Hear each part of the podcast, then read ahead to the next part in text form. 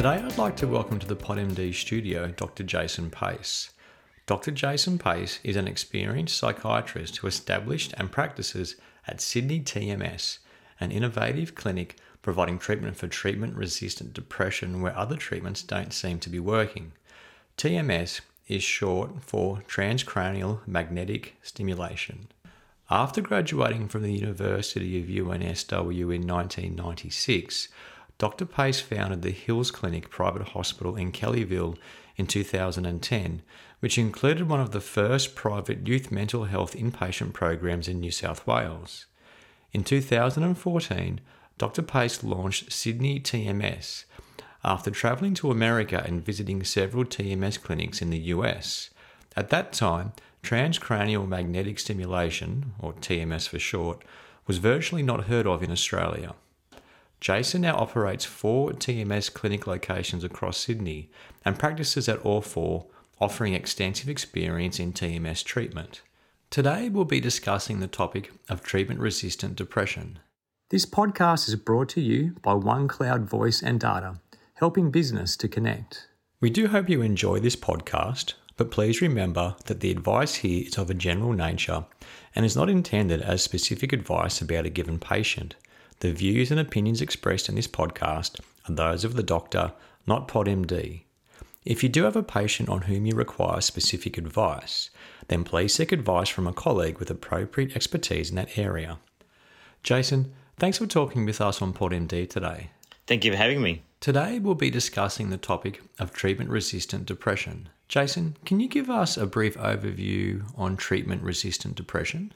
Sure. Uh, well, I think there are a few different criteria that you'll come across, but I think mostly um, people agree that treatment resistant depression would be when someone's had adequate trials of at least two treatments uh, for the depression and they're still not feeling any better or they're only getting a partial response. They're certainly not reaching a, a remission, they're not remitting in, in significantly in their symptoms. So it's important to have that in mind because studies would suggest that if you've had two antidepressant treatments or you've had two sort of robust treatments of, of, of treatment for depression and you're not getting the response, the chances of a third or a fourth antidepressant treatment working is very unlikely. So you need to really stop and think at that point, you know, what other factors here that might be stopping someone getting better or what else do I need to consider? So I guess the sort of things you should be looking at are you know, contributing factors. You know, what are the stresses that are contributing to this depression? Do we need to address those? Do I have the correct diagnosis? Is there anything else going on additionally that maybe I'm, I'm, i need to be considering? Does someone have a, a physical illness, for example, like do they have an underactive thyroid or something like that that might be also contributing to their depression not improving? Do they have a sleep apnea, for example? Um, other treatments, you know, that need to be considered. So if you think that you know you're pretty much on the money with depression and there's nothing else really going on that you can't exclude, you know, you need to consider changing your your treatment approach. We need to look at second line treatments. We look at look at uh, either augmenting the medications with some mood stabilizers, or look at something like TMS. So, as, as a, I guess the next stage of treatment needs to be considered. You can't just keep doing the same thing over and over again. And for some of those things, you're going to need to engage with the sort of a specialist service to do that as well. So some some of these things are going to sort of take you out of sort of what your sort of comfort level is, and maybe be asking for help from someone else to help you with that. So, what do GPs need to consider when dealing with treatment resistant depression or TRD? Sure. Well, as I said, um, the diagnosis is probably the key thing for them to consider. So, I guess reviewing the symptoms you've looked at maybe going back and seeing if there's any gap in the information you have about this patient that might sort of fill out the picture a little bit more.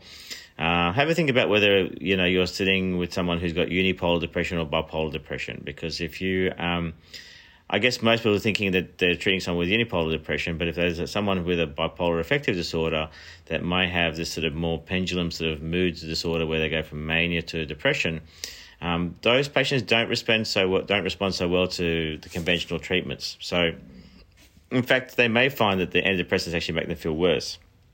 So you may get a, a, a, a, a sign of this if you've had if you get a history of say mania or, or hypomania or elevated mood, but that may not be obvious, uh, particularly in younger patients. They may not get a manic episode or hypomanic episode till their 30s. So if you're seeing someone in their 20s, for example, or early 30s, you may not get that, that history. So you need to look at other things that may be characteristic of a bipolar illness. the two things I would recommend you look at is ask about energy levels because you know the other thing that's very common with bipolar patients is they have a very significant shift in their energy levels that go along with the depression. So they often feel extremely lethargic, much more than maybe a regular uh, patient with with depression. The other thing which you may find is what we call sort of atypical symptoms. So typically someone with depression for example will tend to sort of be off their food and reduce their appetite they tend to have reduced sleep as well but with people with bipolar disorder, their depression can be sometimes, not always, but can be sort of the reverse of that. So they can tend to overeat or oversleep when they're when they're depressed. So they can be slightly different to the symptoms, which we're not quite, uh, which is not typical of what we typically would see. And there may be some signs that someone might be suffering more of a bipolar illness, and that you may not be um, going to be doing so well with the SSRIs, for example, and may need to introduce mood stabilizers a bit earlier on the piece. The other diagnosis to keep an eye on is, you know, what psychological uh, aspects to their personality might be hindering their improvement. Do they have some sort of personality disorder that's really making it difficult for them to to relate to other people? Do they have a, a neurotypical disorder? Do they have sort of autism or do they have ADHD or other things that might be also contributing to their so you know a secondary sort of maybe diagnosis which could be actually the primary diagnosis, it could be the main reason why they're getting depressed is because they've got this other condition uh, neurologically that's really making them struggle in functioning with life and keeps wearing them down. So comorbid mental illness is really important, and then comorbid uh, mental uh, medical illnesses. So things like sleep apnea is very common in, in older patients. It's important, and I get a lot of sleep studies done on my patients. Endocrine conditions, hematological conditions, things that other, that may be sort of being masked by the depression, but you know it's worthwhile to do a full sort of workup, uh, organic workup to make sure there's nothing else going on. Things like oncological conditions, cardiac conditions sometimes can present with, with depression. You know, things like um, thyroid conditions, endocrine conditions, diabetes. A lot of these things can sometimes present as the first, firstly with with depressive symptoms, and then you look a bit deeper and you find other things going on. And then finally, you know, what are the what are the factors that continue to to irritate this depression and, and stop it from getting better? Is there a, chronic work condition? Is there a person getting bullied at work, or is there a person getting sort of bullied or harassed at school, or is there a really bad relationship at home? Is you know, is the person's daughter really sick, or is there something else going on in the dynamics of the family that might be contributing? And I guess until that thing gets addressed, it may be really hard to get a good outcome for your depression. So these are sort of other things that you might want to consider, I guess, if you've got someone who's really not responding the way you, they should be responding or you expect them to respond. What different treatment approaches do you need to have when dealing with TRD? So initially, things start off much the same way. You would start on a antidepressant like you typically would be comfortable using. And um, I guess when you get to the point where um, you've used a lot of these, you'll start getting a sense that some people just don't respond so well to these. So we expect about 70% of patients to have a good response. Um, so by response, the definition of that really is that you get a 50% reduction in the severity of symptoms. But a response doesn't equate to a remission. So the, the remission rates or a full recovery is much less. So we expect about sort of 30 to 40% of patients to get a, to remission. So you want to, I guess, start to think about that and, and, and how to capture that. So again, using things like screening tools can be really helpful for you to decide whether someone's just getting better or they need a bit more work done to them. I think uh, uh, it's, it's really key because if you do find that you're only going to get a partial response and you then you're not optimizing maybe the treatments, you're not maybe increasing the medication dose a bit further along or not offering other support, you may not quite get there and you may develop a treatment resistant depression where it could have been avoided. So I guess the, the, the, approach I would have is to just really monitor very carefully what the symptoms are and how they're tracking and whether they're improving completely or whether they're only partially improving. The second approach you need to have is to think about um, how much time you, you, give medication and what doses you use. So you don't sort of just start on a, a starting dose of medication and not adjust it. You may you may require to do some fine tuning of the treatment, um, the intensity of the treatment as well. Like if they're seeing a psychologist say once a month, you may decide to increase that to fortnightly or encourage them to see the psychologist more regularly.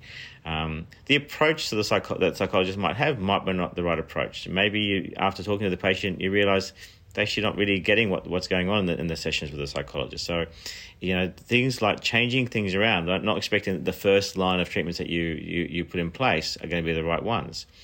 And particularly with a psychologist, you know, it's a, a lot's got to do with the chemistry between the patient and the psychologist. So you may think that they're getting on really well, but you might find out from asking more questions that maybe they're just not gelling, they're not gelling together, and you might have to find someone else for that person to see. And then so augmenting with you know and optimizing, I guess, is the things you want to try and do. You want to optimize the the, the, the medications, the dose, give it enough time to work, optimize the psychological support, make sure the right type of psychological support being delivered by the right person. So and if, and if not working, if you've tried all those things and you've tried them once or twice, then having a totally different sort of switch and rethink about what your approach needs to be and maybe trying something quite different to what you've been doing already.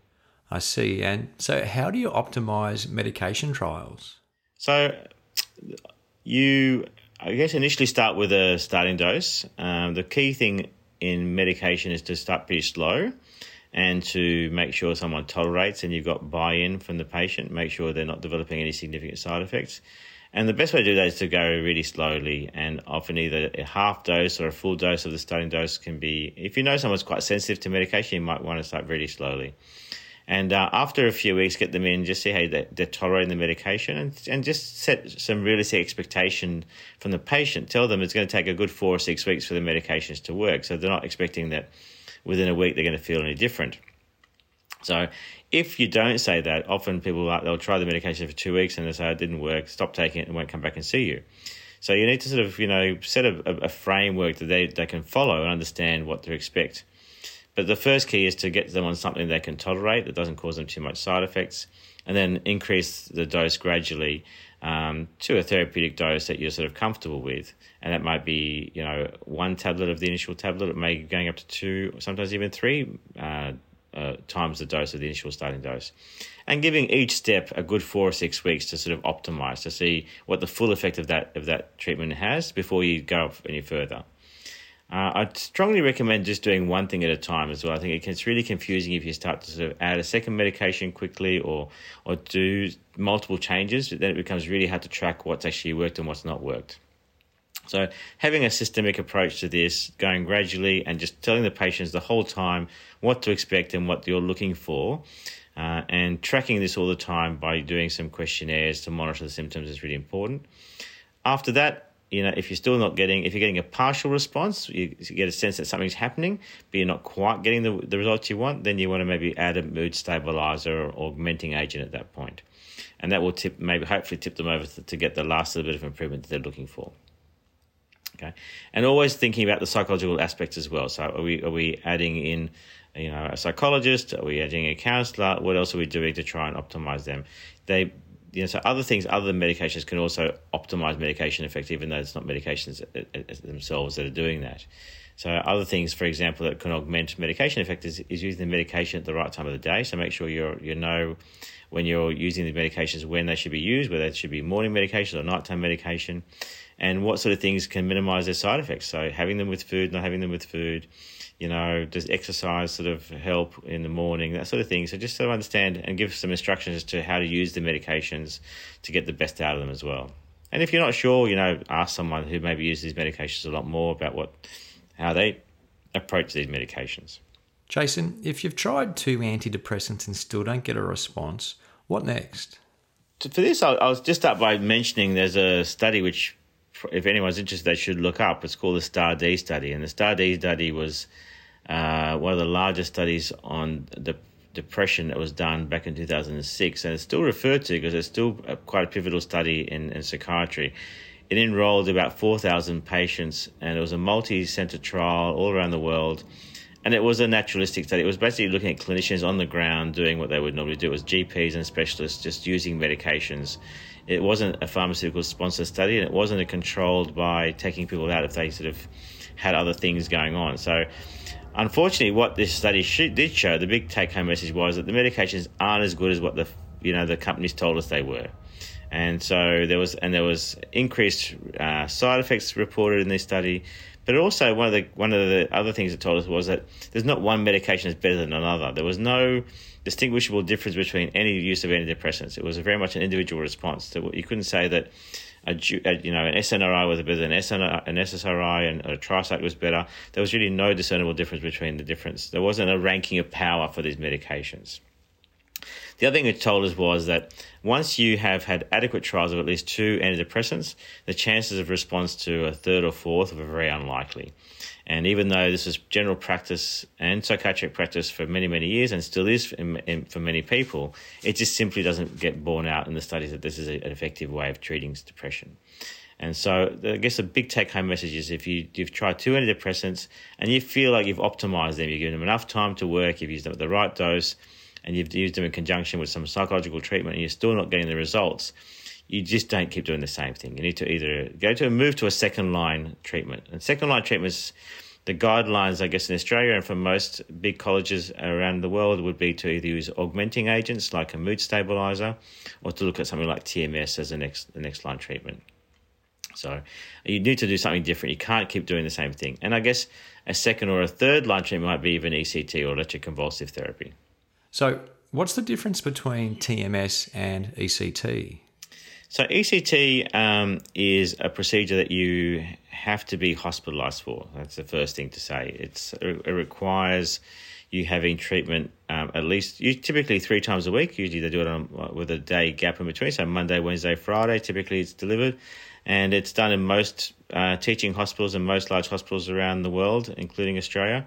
So it's a very commonly used condition uh, treatment, and it uses electricity. Basically, it uses electrical current that's delivered to the brain, and the aim of the treatment is to cause a global effect. So the whole brain is going to get sort of lit up with ECT, and going to, it's going to cause you having a, a seizure or an epileptic sort of activity in the brain. So to, to minimize the um, the danger associated with that, you're going to give someone an anesthetic, you're going to put them asleep, and you're going to give them a muscle relaxant, so they're not sort of convulsing in the bed and they're not sort of breaking bones and chipping teeth and so on. So you're going to put someone asleep for a few minutes. Typically, it's about sort of somewhere between two and five minutes. It's a very short period of time and then once they've had the the um, the seizure, you're monitoring the seizure. You, you're making sure there's a good quality seizure for therapy, and then after that, you're going to have sort of th- probably four or five hours of neurological observation, and then you either uh, and you go back to the ward and rest up. It's going to cause quite a lot of confusion uh, when you're having ECT. Uh, and cognitive impairment, you're going to sort of not have a lot of memory around that sort of month or so when you're having the treatment. Uh, and typically having somewhere between 9 and 12 treatments. So it's going to take about four or six weeks of hospitalization to have ECT. And the response rates are very good. So it's, it's, it's sort of, I guess, the gold standard at the end. It's, you know, for people who have treatment resistant depression, we would expect about somewhere between 70 and 80% of patients will have a great response with, uh, with ECT. TMS is a, a, a, newer procedure. It's been around for about 20 or 30 years. I mean, ECT has been around since the 50s, so it's, a very old procedure. So TMS is relatively new. It's only been around for about 20 or 30 years. And it's using magnets to stimulate the brain. So we're not using a current straight from the wall. We're using a magnet that, that sort of put, much like an MRI machine, that's put close to the brain and it pulses. So it turns on and off, on and off, on and off very fast. And so the modern machines will pulse 50 times, 50 times a second on and off. And that putting the brain near a magnet that turns on and off uh, is going to cause electrical activity in the brain. So the intrinsic activity of the brain will sort of cause electrical activity, but it's not doing it through putting a current through. It's putting it through in the presence of being a, in a magnetic field. And so this is a, a much safer procedure. It's and it's focused on the particular part of the brain you're trying to stimulate. And ECT um, can do one thing. It can basically just activate the brain. TMS can do one of two things. It can either activate the brain, which is what we use in depression, or it can turn down the brain as well. So there are some conditions where we're actually turning down activity in the brain. And it all depends on how you pulse the brain. So if you slow pulse the brain or you rapidly pulse the brain, you will get a different on and, on and off effect of the brain. But I guess from practically speaking, from the depression point of view, we're actively activating the brain. Your patient's fully awake they're sitting in an office space in, a, in, a, in an outpatient sort of setting. Um, the treatment itself takes just a few minutes. So most people will have a half hour appointment. They might have some treatment and then go back to work or go back to school or go back to doing their every day. They can drive to the session, drive home.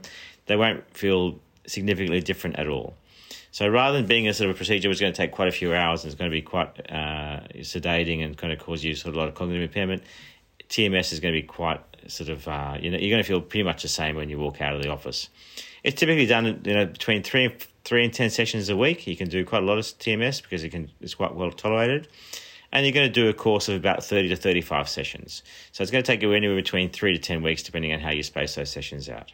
Jason, can a GP refer a patient for TMS?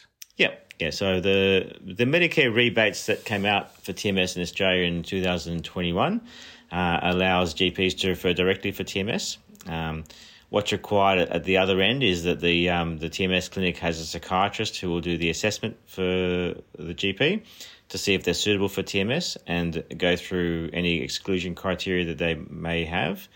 So essentially, you know, referring for TMS is like referring for a psychiatric assessment, uh, and then from there, if the psychiatrist at the clinic thinks it's they're, they're, suitable, they go ahead to progress with TMS. So, as a GP, you don't need to be an expert in TMS to refer. I guess you need you need to identify that someone's got treatment resistant depression, that you've tried a few different medications, and then I guess you leave it up to the psychiatrist to work out whether they're appropriate. So the sort of things that may not make them appropriate, for example, if they have a cochlear implant if they have metal in their brain, uh, if they're at the moment if they're under eighteen, you know, if they've had a history of seizures, they might not be or head injury recently.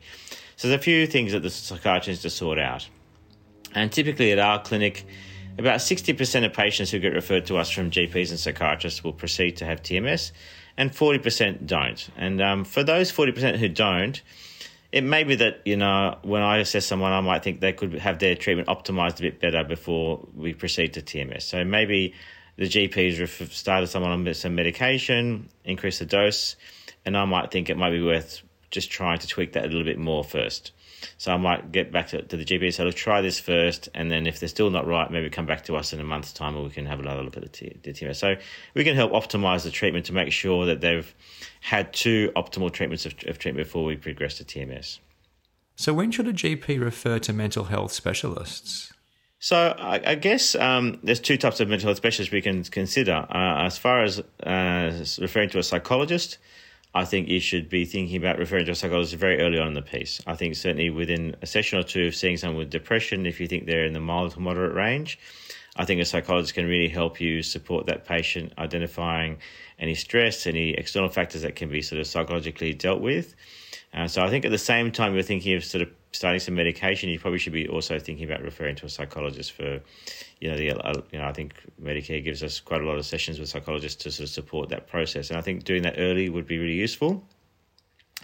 As far as managing medications, I think GPs would be very adequately managing medications for quite a few months to give two optimal trials of medications. I think if you've been through a couple of different medication trials, certainly sort of two or three months into the piece, if you're still not getting where you want to be, I think I'd be thinking about referring to a psychiatrist. Keep in mind it's going to take a while to see a psychiatrist, to get an appointment to see a psychiatrist. So I think if you start the process early, uh, look, it, there's nothing wrong with, say, booking in to see a psychiatrist in two months' time, and in two months' time the patient gets better and just cancels the appointment. That's absolutely fine. I think at least you put some things in place to have them sort of tracking in the right way certainly as a GP, you need to be thinking that you know if this person has come to see me today, that I need to try and get them out of this out of this depression in the next six months. It's really key that, that we don't prolong this episode. So I think about two or three months into the process, I'd be thinking if we're still not where we want to be, it would be worthwhile looking at a psychiatrist referral or a TMS referral at that point. I think. I see. So, Jason, um, what role does the GP play in the treatment of TRD? Yeah, so the, the GP is um, pretty key in this role because I think apart from doing the initial management of treatment resistant and making sure they've had adequate trials of uh, a few different medications and refer them to a psychologist, I think even if you do refer someone to a psychiatrist uh, or TMS down the track, the the role of the GP is not over at that point. You know, the GP is still the main person that the, the, the, the patient is going to be seeing for observations, for tracking of symptoms, for support on a pretty regular basis if you say if you're referring someone to a psychiatrist, the chances are the psychiatrist is going to maybe see them every you know six weeks, every two months, maybe every three months, and they're going to really rely on the GP to manage things in between. So, I think the best relationship is where you've got a psychiatrist who sort of you know implements some some things, some recommendations, and then refers back to the GP, and the GPs can actively monitor how things are going. Now, you know, if the psychiatrist says, "Look, I'll see you in three months," but the GP feels like you know the, the plan is not working, it's support for the GP to maybe you know be recontacted that psychiatrist and say, "Look, you know, we've started to initiate that plan, it's not working. Can we please get you to see so and so a bit earlier than what we had planned?" So without that, I mean, you know, no plan doesn't matter if it comes from a psychiatrist or a GP. No plan is always going to work. So if you've started a process, for example, the psychiatrist started a mood stabilizer, started lithium or Epilim. And within a week, it's pretty obvious that that lithium or the Epilim is just not tolerated. You know, you don't want to wait three months to see the psychiatrist again. You know, you want the GP to be able to be on top of that and to facilitate an earlier review, for example. Yeah. The whole time, I think also, you know, just touching in and making sure the patient's aware what the instructions for the psychiatrist are, you know, and make sure that they're sort of keeping an eye on things like non-medication things, like we're doing some exercise, we're sleeping okay, we're eating okay, we're not drinking too much, all that other sort of stuff that goes along with treating depression. It's important to sort of touch base quite regularly with the with a patient because they're going to sort of fall off the perch on some of those things and forget about those things if you're not constantly reminding them of that. And, and also, you know, every couple of weeks, just getting out a questionnaire, a screening tool, just see where the symptoms are. Just tracking the monitoring and the, the progress is really important for the GP to be doing as well. Thanks for your time here today, Jason, in the PodMD studio. To sum up for us, could you please identify the three key take home messages from today's podcast on basic depression treatment? Yeah, so I guess the first thing is to identify that whether you are an excellent GP at managing depression or whether you are average or whether you're not that good, doesn't matter. I mean, you're going to find that about 50% of patients that you you look after with depression are going to probably end up being treatment resistant in some degree. So this is not a failure on your part. This is just the, the nature of how the illness is. And expecting that and be monitoring for that and be understanding what that means and, and what that means to your treatment is really important. The second thing is this thinking about referring on to specialist services you know, so psychologists pretty early on and psychiatrists within two or three months if you're not getting where you want to be to not slow down the process of recovery is really, really important. You know, not every GP is going to be comfortable using mood stabilizers and, and second line treatments. And so making sure you have access to that for your patient, you know, early on and thinking about the delay in getting to see that person uh, is really important. And thirdly, just use monitoring tools. I think it's really important to find a tool that you're comfortable with, that you understand. And I talk a lot about PH, PHQ or the patient health questionnaire. It's a really simple one that we use in our practice. And it's a simple language that patients can understand. Having something like that to track your progress is, uh, I think, adds a lot more effectiveness to your treatment than just simply asking a few questions. Uh, these questions are very effective. You can be taken home, brought back the next day, or you know a week later. They don't have to take up a whole bunch of your time in front of the patient, but they can really help you track how patients are going in a more accurate way. Thanks again for your time and the insights you've provided. They've been invaluable. Thank you.